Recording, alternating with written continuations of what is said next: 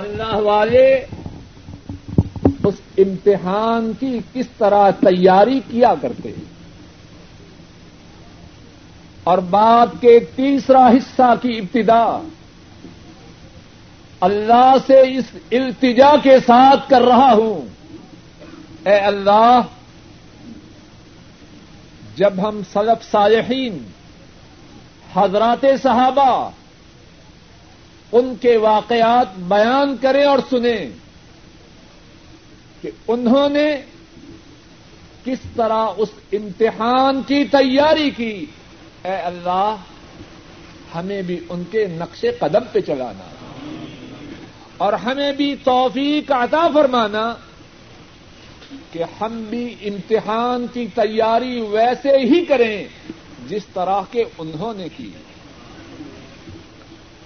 حضرات صحابہ ان کے واقعات کتنے زیادہ ہیں، اللہ کی توفیق سے جتنے واقعات بیان کر سکوں گا کروں گا. پہلا واقعہ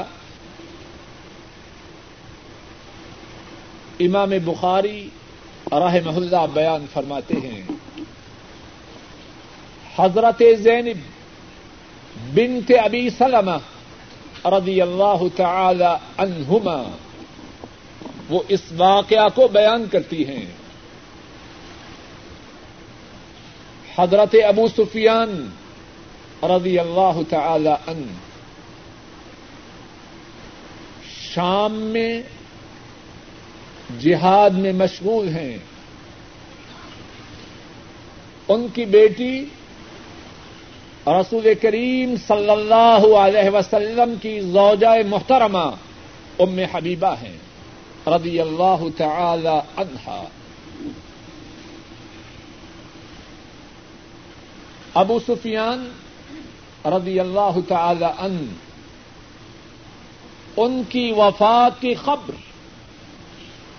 ان کی بیٹی ام حبیبہ رضی اللہ تعالی عنہا کو پہنچتی ہے. ان کی وفات کو 3 دن گزرتے ہیں. ام حبیبہ منگواتی ہے خوشبو، دعت ام حبیبہ رضی اللہ تعالی عنہا بسفرۃ فی اليوم الثالث فمسحت عارضیہا وذراعیہا. باپ کے انتقال کی خبر پر 3 دن گزرتے ہیں. بیٹی 3رے دن خوشبو منگواتی ہے. اپنی رخساروں پر اور اپنی کلائیوں پر خوشبو کا استعمال کرتی ہے. تعجب کی بات ہے کہ نہیں؟ باپ فوت ہو چکا ہے اور ابھی وفات کو 3را دن ہے اور بیٹی کیا کر رہی ہے؟ خوشبو منگوا کے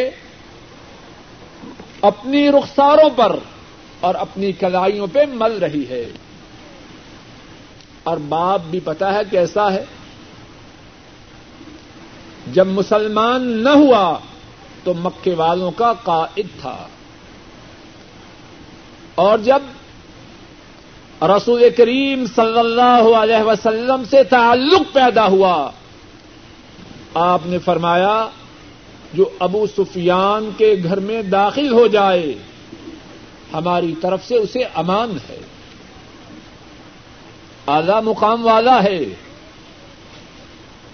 اور باپ غریب ہو، لوگوں کی نگاہ میں کتنا حقیر ہو، بیٹیوں کی نگاہ میں باپ کی بڑی حیثیت ہوتی ہے. بیٹیوں کا تعلق اپنے باپ سے عجیب ہے. عورت بوڑھی ہو جائے، پوتوں کی دادی اور نواسوں کی نانی بن جائے، جب اپنے باپ کے ذکر پہ آئے تو ایسے محسوس ہو جیسے 13-14 سال کی بچی ہو۔ عورتوں کا تعلق اپنے باپوں سے عجیب ہوتا ہے، اور پھر باپ بھی ابو سفیان ایسا، اور بیٹی کیا کر رہی ہے؟ وفات کے تیسرے دن خوشبو منگوا کے اپنی رخساروں پر اور اپنی کلائیوں پہ مل رہی ہے، اور پھر خود ہی فرماتے ہیں ان كنت عن هذا لغنيا لولا انی سمعت رسول اللہ صلی اللہ علیہ وسلم لا يحل لامرأة تؤمن بالله واليوم الآخر ان تحد على ميت فوق 3 أيام الا على زوج فإنها تحد 4 أشهر و10۔ فرماتی ہیں مجھے خوشبو کی تو کوئی ضرورت نہیں، خوشبو اس سے تو میرے دل میں کوئی لگن نہیں، لیکن بات کچھ اور ہے۔ اللہ کے رسول صلی اللہ علیہ وسلم نے فرمایا جس عورت کا ایمان ہے اللہ پر اور ایمان ہے قیامت کے دن پر، اس کے لیے جائز نہیں کہ کسی مرنے والے پر 3 دن سے زیادہ شوق کرے، ہاں اپنے خاوند پر 4 ماہ اور 10 دن تک شوق کرے۔ اب دیکھیے قیامت کے دن پر ایمان ہے، آخری امتحان پر یقین ہے۔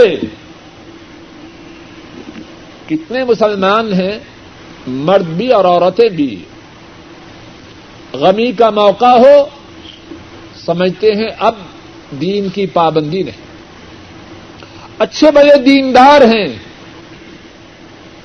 لیکن جب غم کا موقع ہو دین کو چھوڑ جاتے ہیں۔ ام حبیبہ رضی اللہ تعالی عنہا، باپ جو سردار ہے، جو قائد ہے،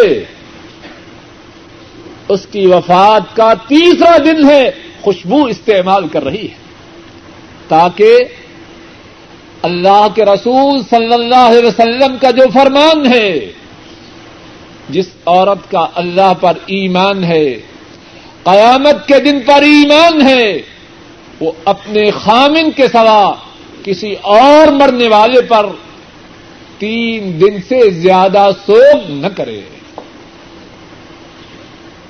یہ ہے وہ مسلمان عورت جس کا آخری امتحان پر ایمان ہے اور اس کے لیے وہ تیاری کر رہی ہے۔ حضرات صحابہ ان کی پاکیزہ زندگیوں میں کتنی ہی مثالیں ہیں۔ آئیے وہ مثالیں سنتے ہیں جن کا تعلق مال سے ہے کہ اس آخری امتحان میں جو 5 سوالات ہوں گے ان میں سے 2 کا تعلق مال سے ہے۔ کہاں سے کمایا، سوال نمبر 3، اور سوال نمبر 4 بولیے کہاں خرچ کیا۔ آئیے 2-4 واقعات مال کے متعلق سنتے ہیں کہ وہ اللہ والے مال کے معاملہ میں کتنی احتیاط کرنے والے تھے۔ صحیح بخاری میں ہے، عائشہ صدیقہ رضی اللہ تعالی عنہا بیان فرماتی ہیں ابو بکر رضی اللہ تعالی عنہ ان کا غلام ہے، محنت مزدوری کرتا ہے اور کچھ کما کے لا کے دیتا ہے۔ ایک دن کچھ کھانے کی چیز لایا، حضرت ابو بکر رضی اللہ تعالی عنہ ان کی خدمت میں اس چیز کو پیش کیا، انہوں نے کھا لیا۔ غلام کہنے لگا اتدری ما ھذا، آپ کو معلوم ہے آپ نے جو کھایا وہ کہاں سے آیا؟ حضرت صدیق رضی اللہ تعالی عنہ جواب میں فرماتے ہیں وما ہو، وہ کیا ہے؟ کہنے لگا کنت تکہنت لانسان فی الجاہلیہ وما احسن الکہانہ الا انی خدعتہ فلقینی اليوم فاعطانی بذلک فہذا الذی اکلت منہ۔ کہنے لگا زمانہ جاہلیت میں میں نے ایک شخص کو اٹکل پچو سے کوئی بات بتلائی، بنتے ہیں نا لوگ ماہر نجوم، جاہلیت کی بات ہے، لوگوں کی قسمت کی خبر دیتے ہیں اور اپنی قسمت سے بے خبر ہے۔ بدبختوں کو دیکھنا ہو تو ان کو دیکھ لیجیے۔ غلام کہتا ہے زمانہ جاہلیت میں کسی نے کچھ پوچھا، میں نے اٹکل پچو سے اسے بتلا دیا، اب اس کے بعد آج ملاقات ہوئی،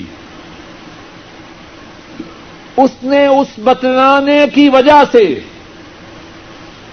مجھے وہ چیز کھانے کی دی جو میں نے آپ کی خدمت میں پیش کی۔ ابو بکر رضی اللہ تعالی عنہ، ان کا رد عمل، ان کا ری ایکشن کیا تھا؟ عائشہ صدیقہ رضی اللہ تعالی عنہا بیان کرتی ہیں فَأَدْخَلَ أَبُو بَكْرٍ يَدَهُ فَقَاءَ كُلَّ شَيْءٍ فِي بَطْنِهِ۔ حضرت صدیق رضی اللہ تعالی عنہ اپنا دست مبارک اپنے منہ میں ڈالتے ہیں اور پیٹ میں جو کھانا جا چکا ہے اس کو باہر قے کر دیتے ہیں۔ کتنے ہیں آج اس امتحان پر یقین رکھنے والے؟ حرام کے کھانے کے لیے کتنے کوشاں ہیں، اور اگر سمجھایا جائے لا حول ولا قوت الا باللہ اور ہضم کرتے جاتے ہیں۔ حضرت صدیق رضی اللہ تعالی عنہ، پتہ چلتا ہے کہ جو کھایا ہے یہ حلال نہیں حرام ہے۔ ان کا رد عمل کیا ہے؟ اپنا دست مبارک اپنے منہ میں ڈالتے ہیں اور پیٹ میں جو کچھ جا چکا ہے اسے باہر نکال پھینکتے ہیں۔ اور تاریخ کی بعض کتابوں میں ہے، ایک کہنے والا کہتا ہے کل ھذا من لقمۃ واحدہ، حضرت اتنے تکلف کی کیا ضرورت ہے؟ ایک لقمہ تھا، آپ نے بغیر ارادہ کے کھا لیا۔ سمجھانے والے بھی تو بہت ہوتے ہیں نا؟ ایک لقمہ تھا آپ نے کھا لیا، اتنے تکلف کی کیا ضرورت ہے؟ حضرت صدیق رضی اللہ تعالی عنہ فرماتے ہیں والذی نفسی بیدہ لو لم تخرج الا بنفسی لا اخرجتها، اس ذات کی قسم جس کے ہاتھ میں صدیق کی جان ہے، اگر اس ایک لقمہ کو اپنے پیٹ سے نکالنے کے لیے مجھے اپنی جان کو قربان کرنا پڑے، اپنی جان کو قربان کر سکتا ہوں، لیکن حرام کا لقمہ صدیق اپنے پیٹ میں نہیں رکھ سکتا۔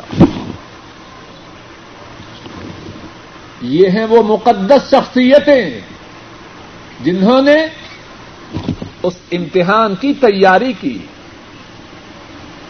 کہ اللہ کے روبرو امتحان دینا ہے، اور وہاں سوال ہوگا کہاں سے کمایا اور کہاں خرچ کیا۔ اور صدیق ہی نہیں، حضرات صحابہ، سلف صالحین، کتنے مقدس اور پاک باز لوگ تھے جو اپنی کمائی کے متعلق، جو آنے والے مال کے متعلق انتہائی احتیاط فرماتے، رضی اللہ تعالی عنہم اجمعین۔ امام عبد الرزاق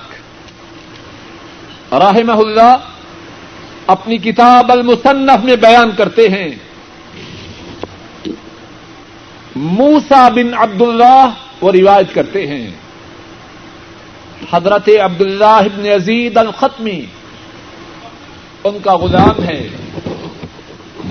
اسے 4000 کی رقم دیتے ہیں اور اصفہان وہاں روانہ کرتے ہیں۔ کچھ عرصہ گزرنے کے بعد اطلاع آتی ہے کہ غلام مر چکا ہے۔ وہاں تشریف لے جاتے ہیں یا کسی کو بیچتے ہیں۔ اب پتہ چلتا ہے کہ 4000 کی جو رقم تھی اب 24,000 بن چکی ہے۔ کتنے گنا زیادہ ہے؟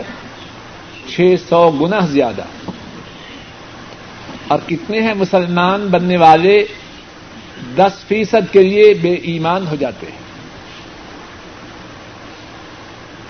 ریٹ بہت زیادہ ہے، بدبختی کی باتیں ہیں۔ 4000 کے 24,000 بن چکے ہیں، اب مال ان کا ہے۔ ابتدائی تصور تو یہ ہے کاروبار کیا 24,000 بن گیا، اب ان سے کہا جاتا ہے انہ کان یقارب المال بالربا، حضرت آپ کا جو غلام تھا اس کے کاروبار میں، اس کے سرمایہ میں سود کی کچھ آمیزش تھی۔ اب 600 گنا کا فائدہ ہے، کیا کرتے ہیں؟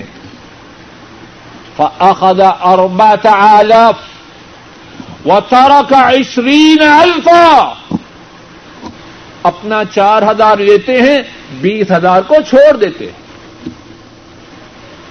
فَقِيلَ لَهُ خُذْ، ان سے کہا گیا یہ 20,000 بھی لے لیجئے، یہ بھی تو آپ کا ہے۔ جواب میں فرماتے ہیں لیس لی، جس مال میں سود کی آمیزش ہو اس سے میرا تعلق کیا ہے؟ آخرت کے امتحان کا یقین ہے، اور امتحان سے پہلے، اس فانی دنیا سے جانے سے پہلے اس امتحان کے لیے تیاری ہے۔ اور مرد ہی نہیں، اس زمانہ مبارک کی عورتیں بھی، وہ بھی ہم ایسے ناکاروں سے کہیں گنا بلند و بالا تھی۔ سنن ابی داؤد میں ہے، حضرت عبداللہ بن عمرو رضی اللہ تعالی عنہما بیان کرتے ہیں دو عورتیں رسول کریم صلی اللہ علیہ وسلم کی خدمت عالیہ میں حاضر ہوتی ہیں. ایک ماں ہے اور ایک بیٹی ہے. بیٹی کے ہاتھوں میں سونے کے دو موٹے کنگن ہیں. رسول کریم صلی اللہ علیہ وسلم فرماتے ہیں اَتُعْطِيَانِ زَكَاةَ هَذَا, اس سونے کی زکوٰۃ ادا کی ہے؟ جواب میں عورت عرض کرتی ہے لا, ہم نے زکوٰۃ تو ادا نہیں کی. ارشاد فرماتے ہیں أَيَسُرُّكَ أَن يُصَوِّرَكِ اللَّهُ بِهِمَا سِوَارَيْنِ مِن نَّارٍ, کیا تجھے یہ بات پسند ہے سونے کے یہ دو کنگن جن کی تم نے زکوٰۃ ادا نہیں کی, کل قیامت کے دن اللہ تمہیں ان دو کنگنوں کی وجہ سے جہنم کی آگ کے دو کنگن پہنا دے. وہ مسلمان عورت آخرت کے امتحان کی تیاری کرنے والی عورت, اس کا رد عمل کیا تھا؟ فَخَلَعَتْهُمَا وَأَلْقَتْهُمَا إِلَى رَسُولِ اللَّهِ صَلَّى اللَّهُ عَلَيْهِ وَسَلَّمَ وَقَالَتْ هُمَا لِلَّهِ وَلِرَسُولِهِ. وہ آخرت کے امتحان کی تیاری کرنے والی عورت دونوں کنگنوں کو اتار دیتی ہے. رسول کریم صلی اللہ علیہ وسلم کی خدمت میں پیش کرتی ہیں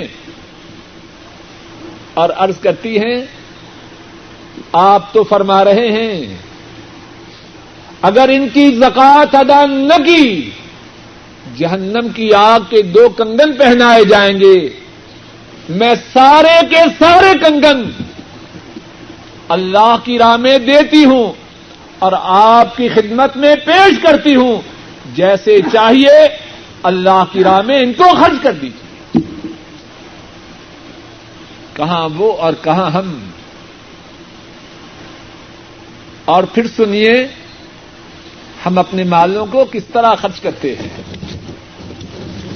اللہ کی نافرمانی کی بات ہو, مال کا خرچ کرنا انتہائی آسان, آدھی تنخواہ صرف ہو جائے تو ہو جائے, کہ اللہ کی نافرمانی کے پروگرامز وہ سننے اور دیکھنے ہیں. اللہ کے لیے مال کا خرچ کرنا ہو سوچ اور غم میں ڈوب جاتے ہیں. آئیے ان مقدس ہستیوں کے واقعات کو دیکھیں, وہ اپنے مالوں کا خرچ کس طرح کرتے ہیں اور کتنے واقعات ہیں ان کے. ایک واقعہ سنیے. حضرت ابو طلحہ رضی اللہ تعالی عنہ, امام مسلم رحمہ اللہ ان کا واقعہ بیان کرتے ہیں.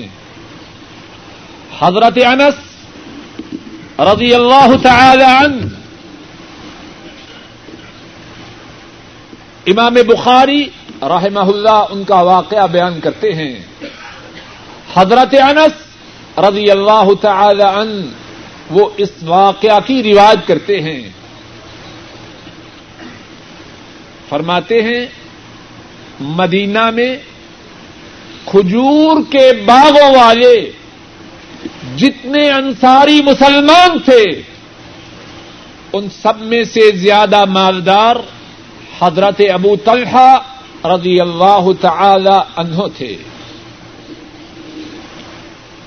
اور ان کے سارے مالوں میں جو مال انہیں سب سے زیادہ پیارا تھا وہ ان کا باغ بیروحہ تھا، اور وہ باغ مسجد نبوی کے سامنے تھا، اور رسول کریم صلی اللہ علیہ وسلم اس باغ میں تشریف لایا کرتے، اور اس باغ کا پیارا پانی، صاف ستھرا پانی پیا کرتے۔ اب کیا ہوتا ہے، حضرت انس رضی اللہ تعالی عنہ وہ بیان فرماتے ہیں، قرآن کریم کی آیت کریمہ اترتی ہے، لن تنالوا البر حتی تنفقوا مما تحبون، تب تک نیکی نہ پاؤ گے جب تک کہ اپنا پیارا مال اللہ کی راہ میں خرچ نہ کر دو۔ ابو طلحہ رضی اللہ تعالی عنہ اللہ کے اس فرمان کو سنتے ہیں، کھڑے ہوتے ہیں، رسول کریم صلی اللہ علیہ وسلم کی خدمت میں موجود ہیں، کھڑے ہوتے ہیں، عرض کرتے ہیں، یا رسول اللہ صلی اللہ علیہ وسلم، ان اللہ یقول لن تنالوا البر حتی تنفقوا مما تحبون وان احب اموالی الی بیرہا انہا صدقۃ للہ ارجو بربرہا وذخرہا عند اللہ۔ اے اللہ کے رسول صلی اللہ علیہ وسلم، میں نے اللہ کا یہ فرمان سنا ہے، تب تک نیکی نہ پاؤ گے جب تک کہ اپنے پیارے مال کو اللہ کی راہ میں خرچ نہ کرو گے۔ اے اللہ کے رسول، وہ مال جو مجھے سب سے زیادہ پیارا ہے، سب سے زیادہ محبوب ہے، وہ میرا باغ بیروحہ ہے۔ انہا صدقۃ للہ، میں اسے اللہ کی راہ میں بطور صدقہ دیتا، ارجو برہا، میں چاہتا ہوں میں اس باغ کو اللہ کی راہ میں بطور صدقہ دوں، اور یہ باغ اللہ کے ہاں میری نیکی بن جائے، وَذُخْرَهَا عِنْدَ اللَّهِ، اور کل قیامت کے دن اللہ کے ہاں یہ باغ میرے لیے ذخیرہ ہو جائے۔ آخری امتحان میں نیکیوں کا بیلنس بھاری ہو جائے۔ فضعها یا رسول اللہ صلی اللہ علیہ وسلم حیث شئت، اے اللہ کے رسول صلی اللہ علیہ وسلم، آپ جہاں چاہیں اب اس باغ کو تقسیم فرما دیجیے۔ رسول کریم صلی اللہ علیہ وسلم اپنے ساتھی ابو طلحہ رضی اللہ تعالی عنہ ان کی اس پیشکش کو سنتے ہیں، فرماتے ہیں، بخن ذالک مال رابح، ذالک مال رابح، آفرین، شاباش، یہ ہے مال جو نفع دینے والا ہے، یہ ہے مال جو فائدہ دینے والا۔ اے عقل مند انسان، تو بھی سمجھ، میں بھی سمجھوں، اس مال میں نفع نہیں جو ہم اللہ کی نافرمانی میں خرچ کر رہے ہیں۔ اور کوئی سمجھائے تو کہتے ہیں جی بچے نہیں مانتے، اے ظالم، بچوں سے زیادہ اپنی فکر کر، بیگم نہیں مانتی، اے ظالم، بیگم سے زیادہ اپنی فکر کر، کل سوال ہوگا اور بات کرنے کا مقصد تو اصل یہی ہے کہ ہم اپنا محاسبہ کریں کہاں جا رہے ہیں، کامیابی کی طرف یا ناکامی اور نامرادی کی طرف، سعادت مندی کی طرف یا بدبختی اور محرومی کی طرف، کون سا خرچ کرنا وہ کامیابی والا ہے، کامرانی والا ہے، سعادت والا ہے، خوش بختی والا ہے۔ اللہ کے رسول صلی اللہ علیہ وسلم فرما رہے ہیں باخن ذالک مال رابح، ذالک مال رابح۔ ابو طلحہ شاباش،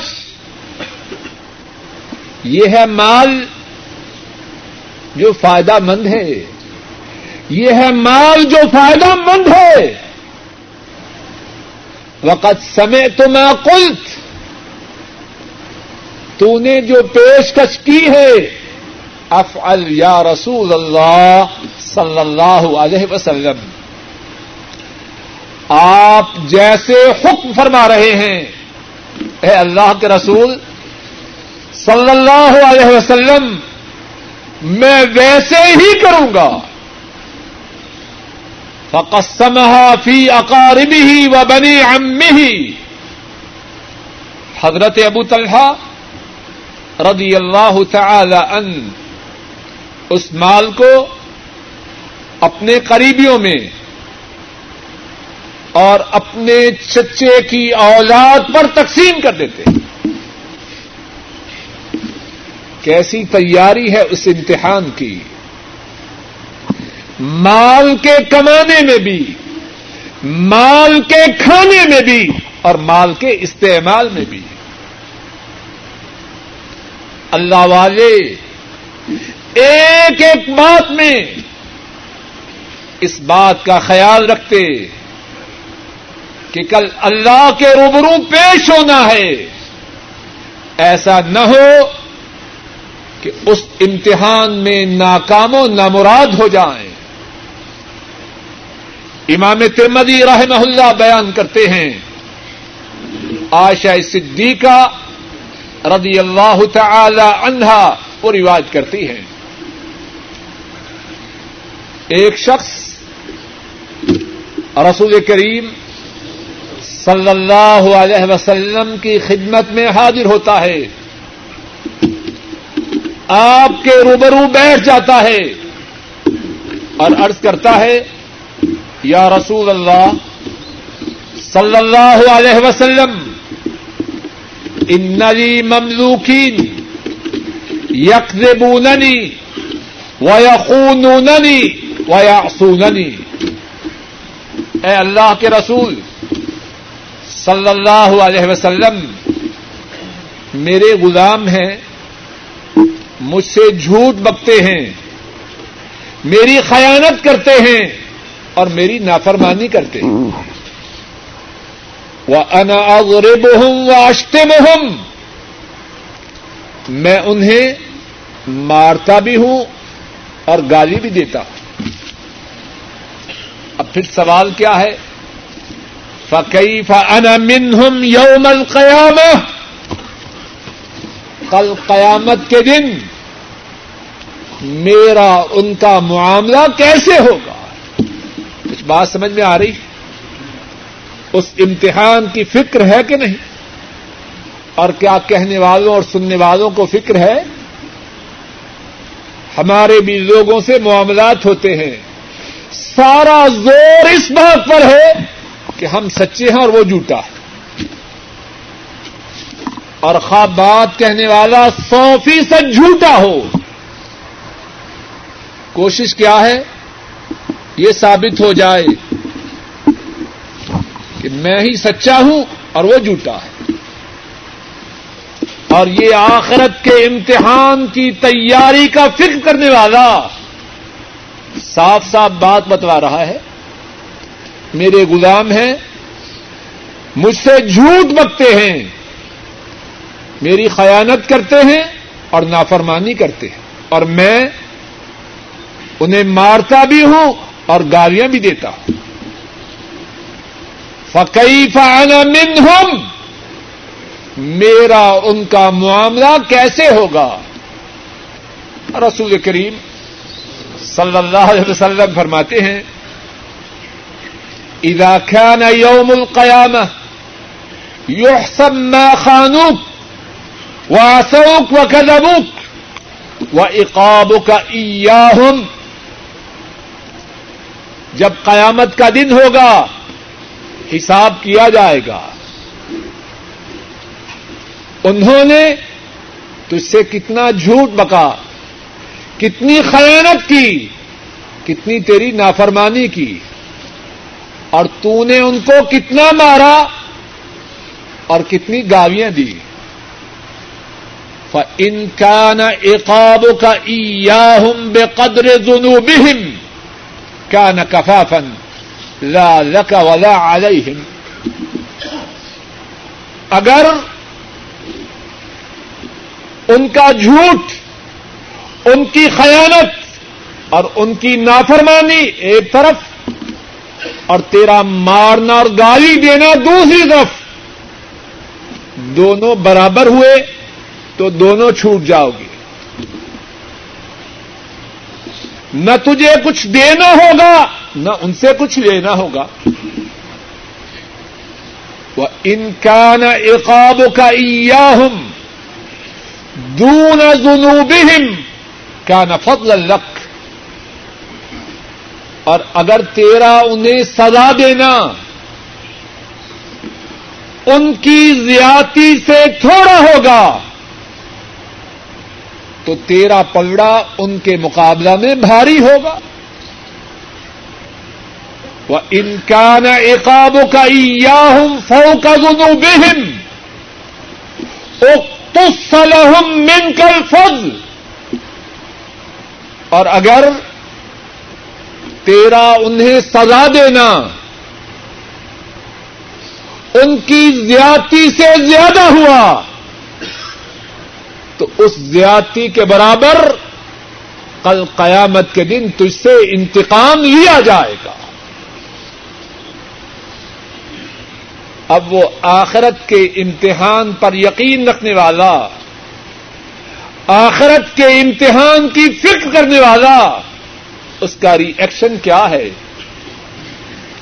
ام المؤمنین عائشہ صدیقہ رضی اللہ تعالی عنہا فرماتی ہیں فتنحى الرجل فجعل يحتف ويبكي، آدمی مجلس سے ہٹ گیا، کونے میں چلا گیا اور چیخو پکار شروع کر دی. فقال رسول اللہ صلی اللہ علیہ وسلم، رسول کریم صلی اللہ علیہ وسلم نے فرمایا اما تقرأ قول اللہ عز وجل وَنَضَعُ الْمَوَازِينَ الْقِسْطَ لِيَوْمِ الْقِيَامَةِ فَلَا تُظْلَمُ نَفْسٌ شَيْئًا وَإِنْ كَانَ مِثْقَالَ حَبَّةٍ مِّنْ خَرْدَلٍ أَتَيْنَا بِهَا وَكَفَى بِنَا حَاسِبِينَ. اے ساتھی، تو نے قرآن کریم میں یہ نہیں پڑھا ہم انصاف کا ترازو لگائیں گے؟ وَنَضَعُ الْمَوَازِينَ الْقِسْطَ لِيَوْمِ الْقِيَامَةِ، قیامت کے دن انصاف کا ترازو لگائیں گے. فَلَا تُظْلَمُ نَفْسٌ شَيْئًا، کسی جان پر کوئی ظلم نہ ہوگا. وَإِنْ كَانَ مِثْقَالَ حَبَّةٍ مِّنْ خَرْدَلٍ أَتَيْنَا بِهَا، اگر رائی کے ذرہ کے برابر عمل ہوگا برا یا اچھا ہم اس کو لائیں گے. وَقَفَا بِنَا حَاسِبِينَ، اور ہم حساب لینے کے لیے کافی. جھوٹی تسلی نہ دی، فرمایا حساب ہوگا اور رائی کا حساب ہوگا. آخرت کے امتحان کی فکر کرنے والا وہ مسلمان اس کا جواب کیا ہے؟ عرض کرتا ہے یا رسول اللہ صلی اللہ علیہ وسلم ما اجد لی ولہؤلاء خیرا من مفارقتہم. اے اللہ کے رسول صلی اللہ علیہ وسلم، اگر معاملہ اتنا سنگین ہے، حساب اتنا دقیق ہے، تو میں تو سمجھتا ہوں میری خیر اور ان غلاموں کی خیر اس میں ہے کہ میں دنیا ہی میں ان سے چھٹکارا حاصل کروں. اشہدک انہم احرار، میں آپ کو گواہ بنا کے کہتا ہوں کہ میں نے اپنے ان تمام غلاموں کو آزاد کیا. میں اس حساب کتاب نہیں لا سکتا. تو بات کا تیسرا حصہ یہ عرض کر رہا ہوں، اللہ والے اس آخری امتحان کی تیاری کس طرح کرتے. اللہ نے توفیق عطا فرمائی تو آئندہ درس میں بھی بات کے اسی تیسرے حصہ کے متعلق کچھ بیان کرنے کی کوشش کی جائے گی. وآخر دعوانا ان الحمد للہ رب العالمین. اے اللہ، اپنے فضل و کرم سے ہمارے گناہوں کو معاف فرما. اے اللہ، بات کے کہنے میں، بات کے سننے میں جو غلطی ہوئی ہے اس کو معاف فرما. اے اللہ، جو ٹھیک بات کہی اور سنی گئی ہے، اے اللہ اس کو قبول فرما. اے اللہ، اس کو ہماری نجات کا ذریعہ بنا. اے اللہ، اس کو ہماری نجات کا ذریعہ بنا. اے اللہ، اپنے فضل و کرم سے کہنے والے کو، سب سننے والوں کو، ہمارے ماں باپ کو، ہمارے بہن بھائیوں کو، ہماری اولادوں کو اور تمام مسلمانوں کو صحیح معنوں میں آخرت کے امتحان کی تیاری کی توفیق عطا فرما، اور ہم سب کو اس امتحان میں کامیاب و کامران فرمانا، سرفراد و سربلند فرمانا. اے اللہ، اپنے فضل و کرم سے ہمارے بوڑھے ماں باپ پہ رحم فرما. اے اللہ، ہمارے بوڑھے ماں باپ پہ رحم فرما. اے اللہ، اپنے فضل و کرم سے ہمارے بوڑھے ماں باپ پہ رحم فرما. اے اللہ، ان کی پریشانیوں کو دور فرما، ان کی پریشانیوں کو دور فرما. اے اللہ، ان کی بیماریوں کو صحت سے بدل دے. اے اللہ، ان کی پریشانیوں کو راحتوں سے بدل دے. اے اللہ، انہیں ایمان والی، عافیت والی، صحت والی زندگی نصیب فرما. اے اللہ، ان کی نیک مرادوں کو پورا فرما، ان کی بیماریوں کو دور فرما، ان کی پریشانیوں کو دور فرما. اے اللہ، ہمارے جو اعزا و اقارب، ہمارے دادا دادیاں، نانا نانیاں اور دیگر جو اعزا و اقارب اسلام کی حالت میں فوت ہو چکے ہیں، اے اللہ، ان کے گناہوں کو معاف فرما. اے اللہ، ان کے درجات کو بلند فرما. اے اللہ، ان کی قبروں کو جنت کی باغیچہ بنا. اے اللہ، ہمارے جو بہن بھائی فوت ہو چکے ہیں، ان کے گناہوں کو معاف فرما، ان کے درجات کو بلند فرما، ان کی قبروں کو جنت کی باغیچہ بنا. اے اللہ، ان کے پسماندگان پہ رحم فرما. اے اللہ، ہمارے جو بہن بھائی زندہ ہیں ان پہ رحم فرما، ان کی پریشانیوں کو دور فرما، ان کی بیماریوں کو دور فرما. اے اللہ، ان کے گھروں میں خیر و برکات نازل فرما. اے اللہ، ان کے گھروں میں خیر و برکات نازل فرما. اے اللہ، ان کے کاروبار میں خیر و برکات نازل فرما. اے اللہ، ہمارے بیوی بچوں پہ رحم فرما. اے اللہ، ہمارے بیوی بچوں کی بیماریوں کو دور فرما. اے اللہ، ہمارے بیوی بچوں کی بیماریوں کو دور فرما. اے اللہ، ہمارے بیوی بچوں کی بیماریوں کو دور فرما. اے اللہ، ان کی پریشانیوں کو دور فرما. اے اللہ، ان کی پریشانیوں کو دور فرما. اے اللہ، ہمارے بیوی بچوں کو ہماری آنکھوں کی ٹھنڈک بنا. اے اللہ، ہمارے بیوی بچوں کو ہمارے لیے باعث سعادت بنا. اے اللہ باعث رحمت بنا، اے اللہ باعث نعمت بنا، اے اللہ ہمارے اہل و عیال کو ہمارے لیے باعث فتنہ نہ بنا، اے اللہ ہمارے لیے باعث مصیبت نہ بنا، اے اللہ باعث آزمائش و ابتلا نہ بنا، اے اللہ ہمارے گھروں میں دین کو جاری و ساری فرما، اے اللہ ہمارے گھروں میں دین کو جاری و ساری فرما، اے اللہ ہمارے گھروں میں دین کو جاری و ساری فرما، اے اللہ ہماری اولاد کے مستقبل کے بہترین پروگرام بنا، اے اللہ ہماری اولاد کو دین میں ہم سے آگے فرما، اے اللہ ہماری اولادوں کو دین میں ہم سے آگے فرما، اے اللہ ہمارے گھروں کو شیطان کے شرور و فتن سے پاک فرما، اے اللہ شیطانی ساز و سامان سے ہمارے گھروں کو پاک فرما، اے اللہ حاضرین مجلس کی تمام نیک حاجات کو پورا فرما، اے اللہ پریشانیوں کو دور فرما، اے اللہ جو ساتھی بے روزگار ہیں انہیں رزق حلال عطا فرما، اے اللہ جو بے اولاد ہیں انہیں نیک اولاد عطا فرما، اے اللہ جو بیمار ہیں انہیں شفا عطا فرما، اے اللہ ہماری بیماریوں کو دور فرما، اے اللہ ہماری پریشانیوں کو دور فرما، اے اللہ ہماری نیک حاجات کو پورا فرما، اے اللہ ہمیں دنیا میں اور آخرت میں خیر عطا فرما، اے اللہ دنیا و آخرت میں خیر عطا فرما، اے اللہ ہماری دنیا کو سدھار دے، اے اللہ ہماری آخرت کو سدھار دے، اے اللہ جب تک زندہ رہیں اسلام پہ زندہ رہیں، اے اللہ جب موت آئے تو ایمان پہ آئے، اے اللہ قبر کے عذاب سے محفوظ فرمانا، اے اللہ محشر کے دن رسول کریم صلی اللہ علیہ وسلم کے حوض کوثر سے پانی نصیب فرمانا، اے اللہ رسول کریم صلی اللہ علیہ وسلم کی شفاعت نصیب فرمانا، اے اللہ جنت میں رسول کریم صلی اللہ علیہ وسلم کی صحبت اور اپنا دیدار نصیب فرمانا، اے اللہ کائنات کے تمام مظلوم مسلمانوں کی مدد فرما، اے اللہ کائنات کے تمام مظلوم مسلمانوں کی مدد فرما،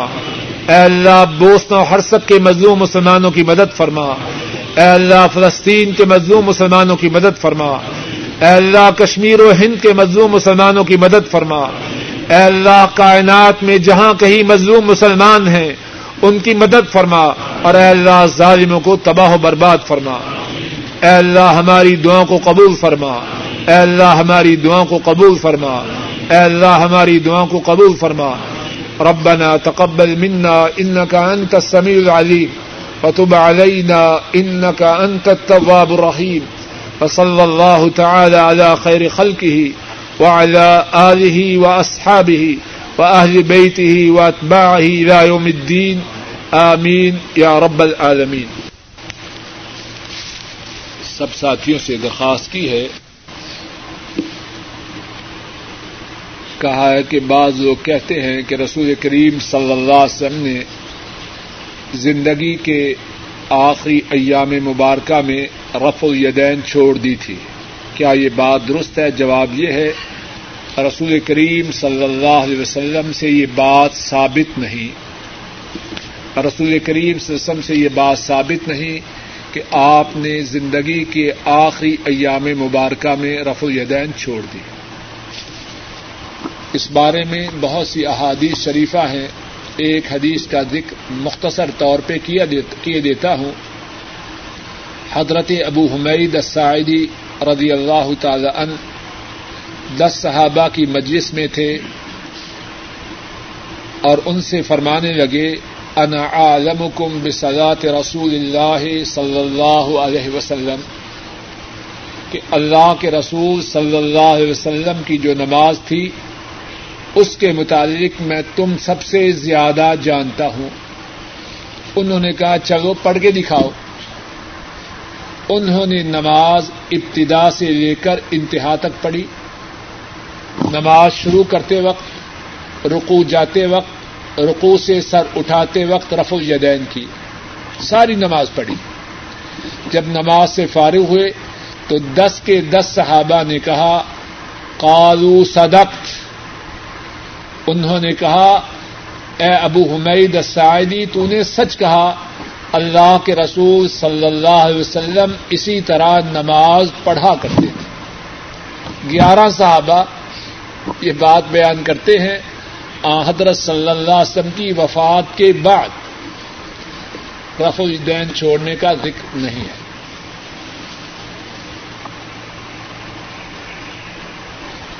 اچھا سوال ہے اور ہے بھی کسی بہن کا.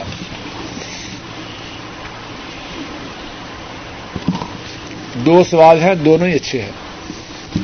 پہلا سوال یہ ہے کہ بعض لوگ کہتے ہیں اگر تہجد ایک دفعہ پڑھنی شروع کر دی جائے تو پھر چھوڑنی جائز نہیں.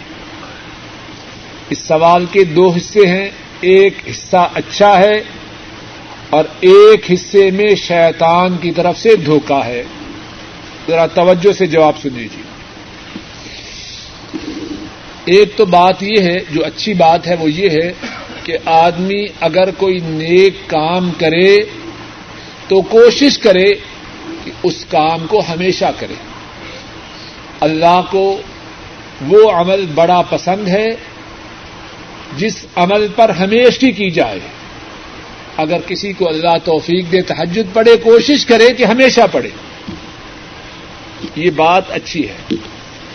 اس بات میں جو شیطان کی طرف سے دھوکہ دیا جاتا ہے وہ یہ ہے, ایک شخص رات 3 بجے اٹھا,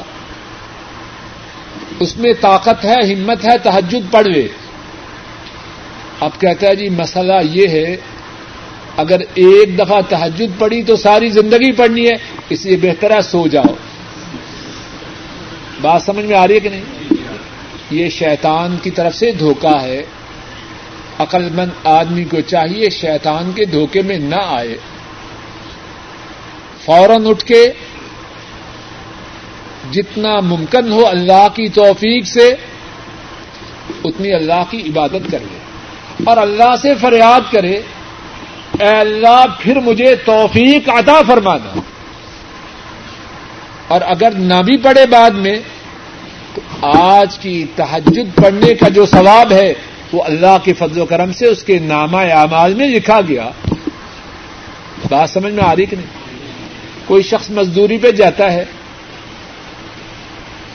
عام طور پہ اسے 30-40 ریال ملتے ہیں, اس دن 200 ریال کا کام ہے تو کہے آج میں نے 200 ریال کا کام نہیں کرنا کیونکہ ہر روز تو 200 ریال کا کام نہیں ملنا.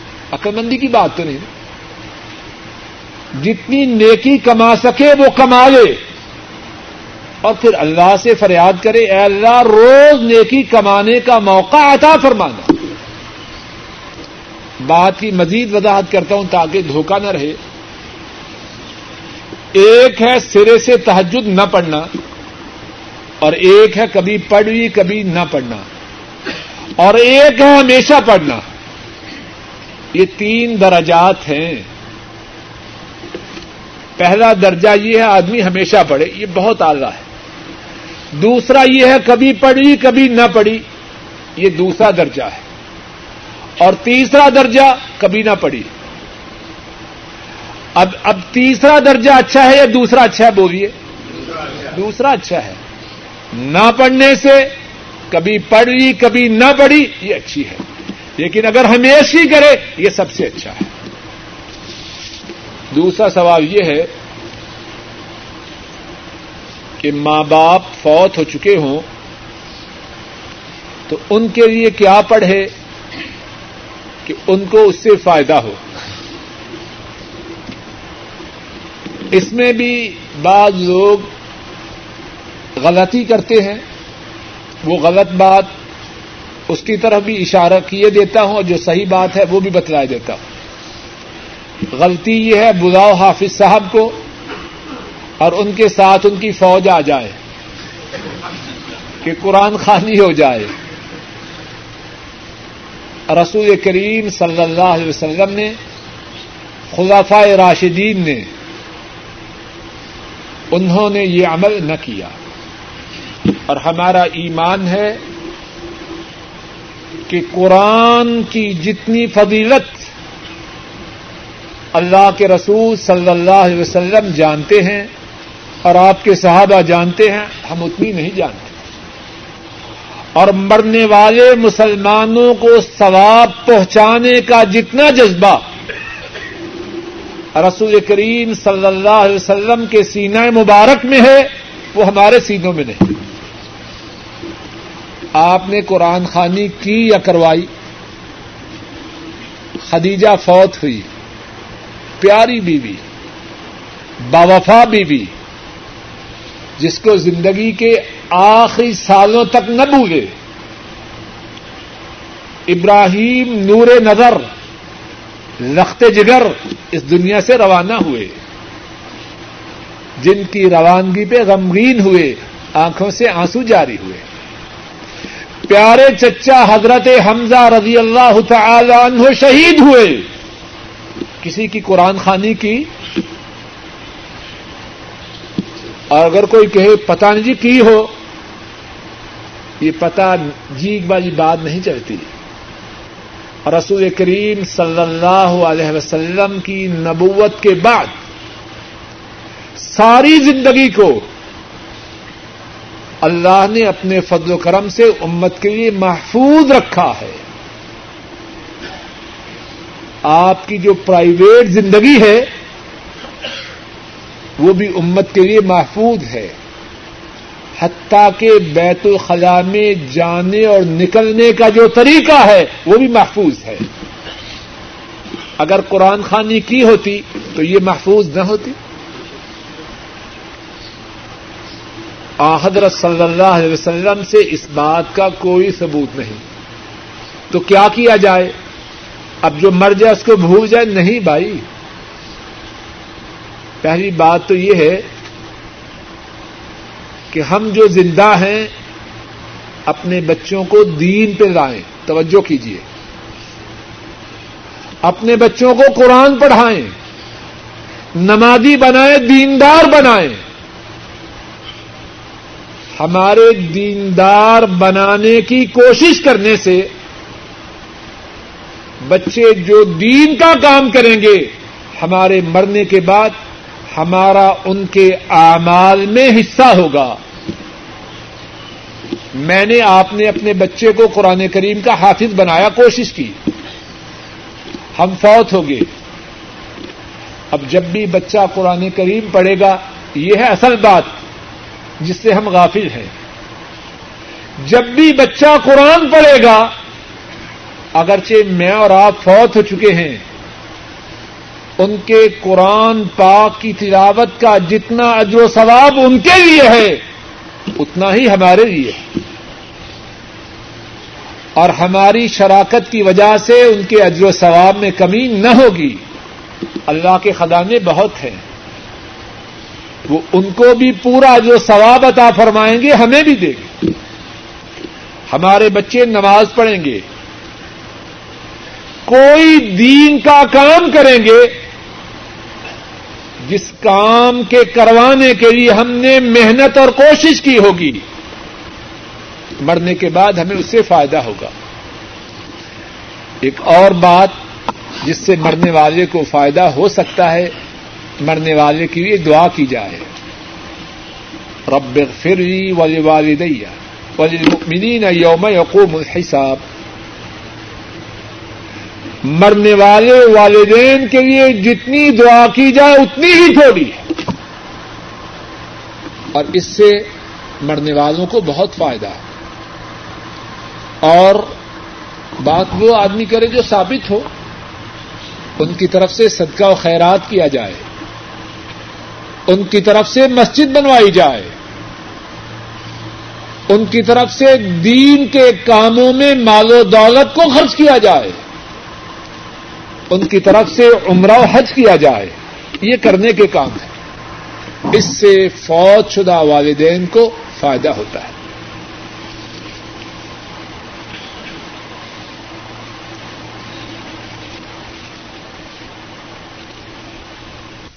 ہوا ہے جس سے پیپ اور خون نکل کر کپڑوں کو لگتی ہے, کیا کرے؟ صفائی تو اچھی ہے لیکن خون کے کپڑوں کو لگنے سے کپڑے ناپاک نہیں ہوتے. مشہور حدیث ہے, رسول کریم صلی اللہ علیہ وسلم کے ایک ساتھی, مختصر طور پہ بیان کرتا ہوں. رسول کریم صلی اللہ علیہ وسلم کے ایک ساتھی چوکیداری کر رہے تھے اور باقی مسلمان سو رہے تھے.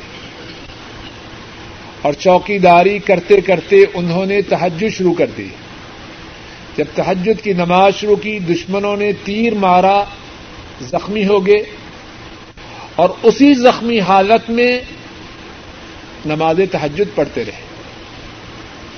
جب بہت زیادہ خون بہا اپنی نماز سے فارغ ہوئے, رسول کریم صلی اللہ علیہ وسلم بیدار ہوئے تو آپ نے فرمایا تم نے پہلے کیوں نہیں جگایا, لیکن آپ نے یہ نہیں فرمایا کہ تمہارے زخموں سے یہ جو خون نکلا ہے اس کی وجہ سے تو تمہاری نماز باطل ہے.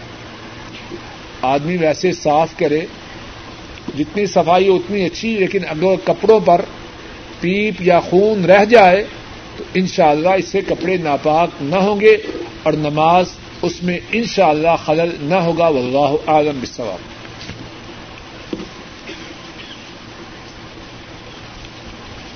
سوال یہ ہے اگر والد صاحب زندہ ہوں تو ان کی طرف سے حج ہو سکتا ہے کہ نہیں؟ اگر والد صاحب اتنے بیمار ہوں کہ وہ سفر کے قابل نہ ہوں اور بیٹا نے اپنا حج پہلے سے کیا ہو تو ان کی طرف سے حج کیا جا سکتا ہے, لیکن اگر یہ ہو کہ وہاں آنے سے 40,000 روپے خرچ ہوتے ہیں اور یہاں 300-400 ریال میں حج ہو جاتا ہے تو یہ ٹھیک نہیں.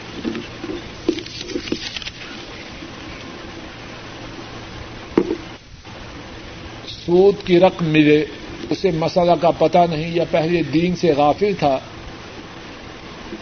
تو اس کے پاس سود کی, اس کے اکاؤنٹ میں سود کی رقم آ چکی ہے, کیا وہ اس کو لے کر خیر مسلمانوں کی خیر کے کام پر خرچ کرے؟ جواب یہ ہے نہ, اس کے لیے اس میں کچھ نہیں.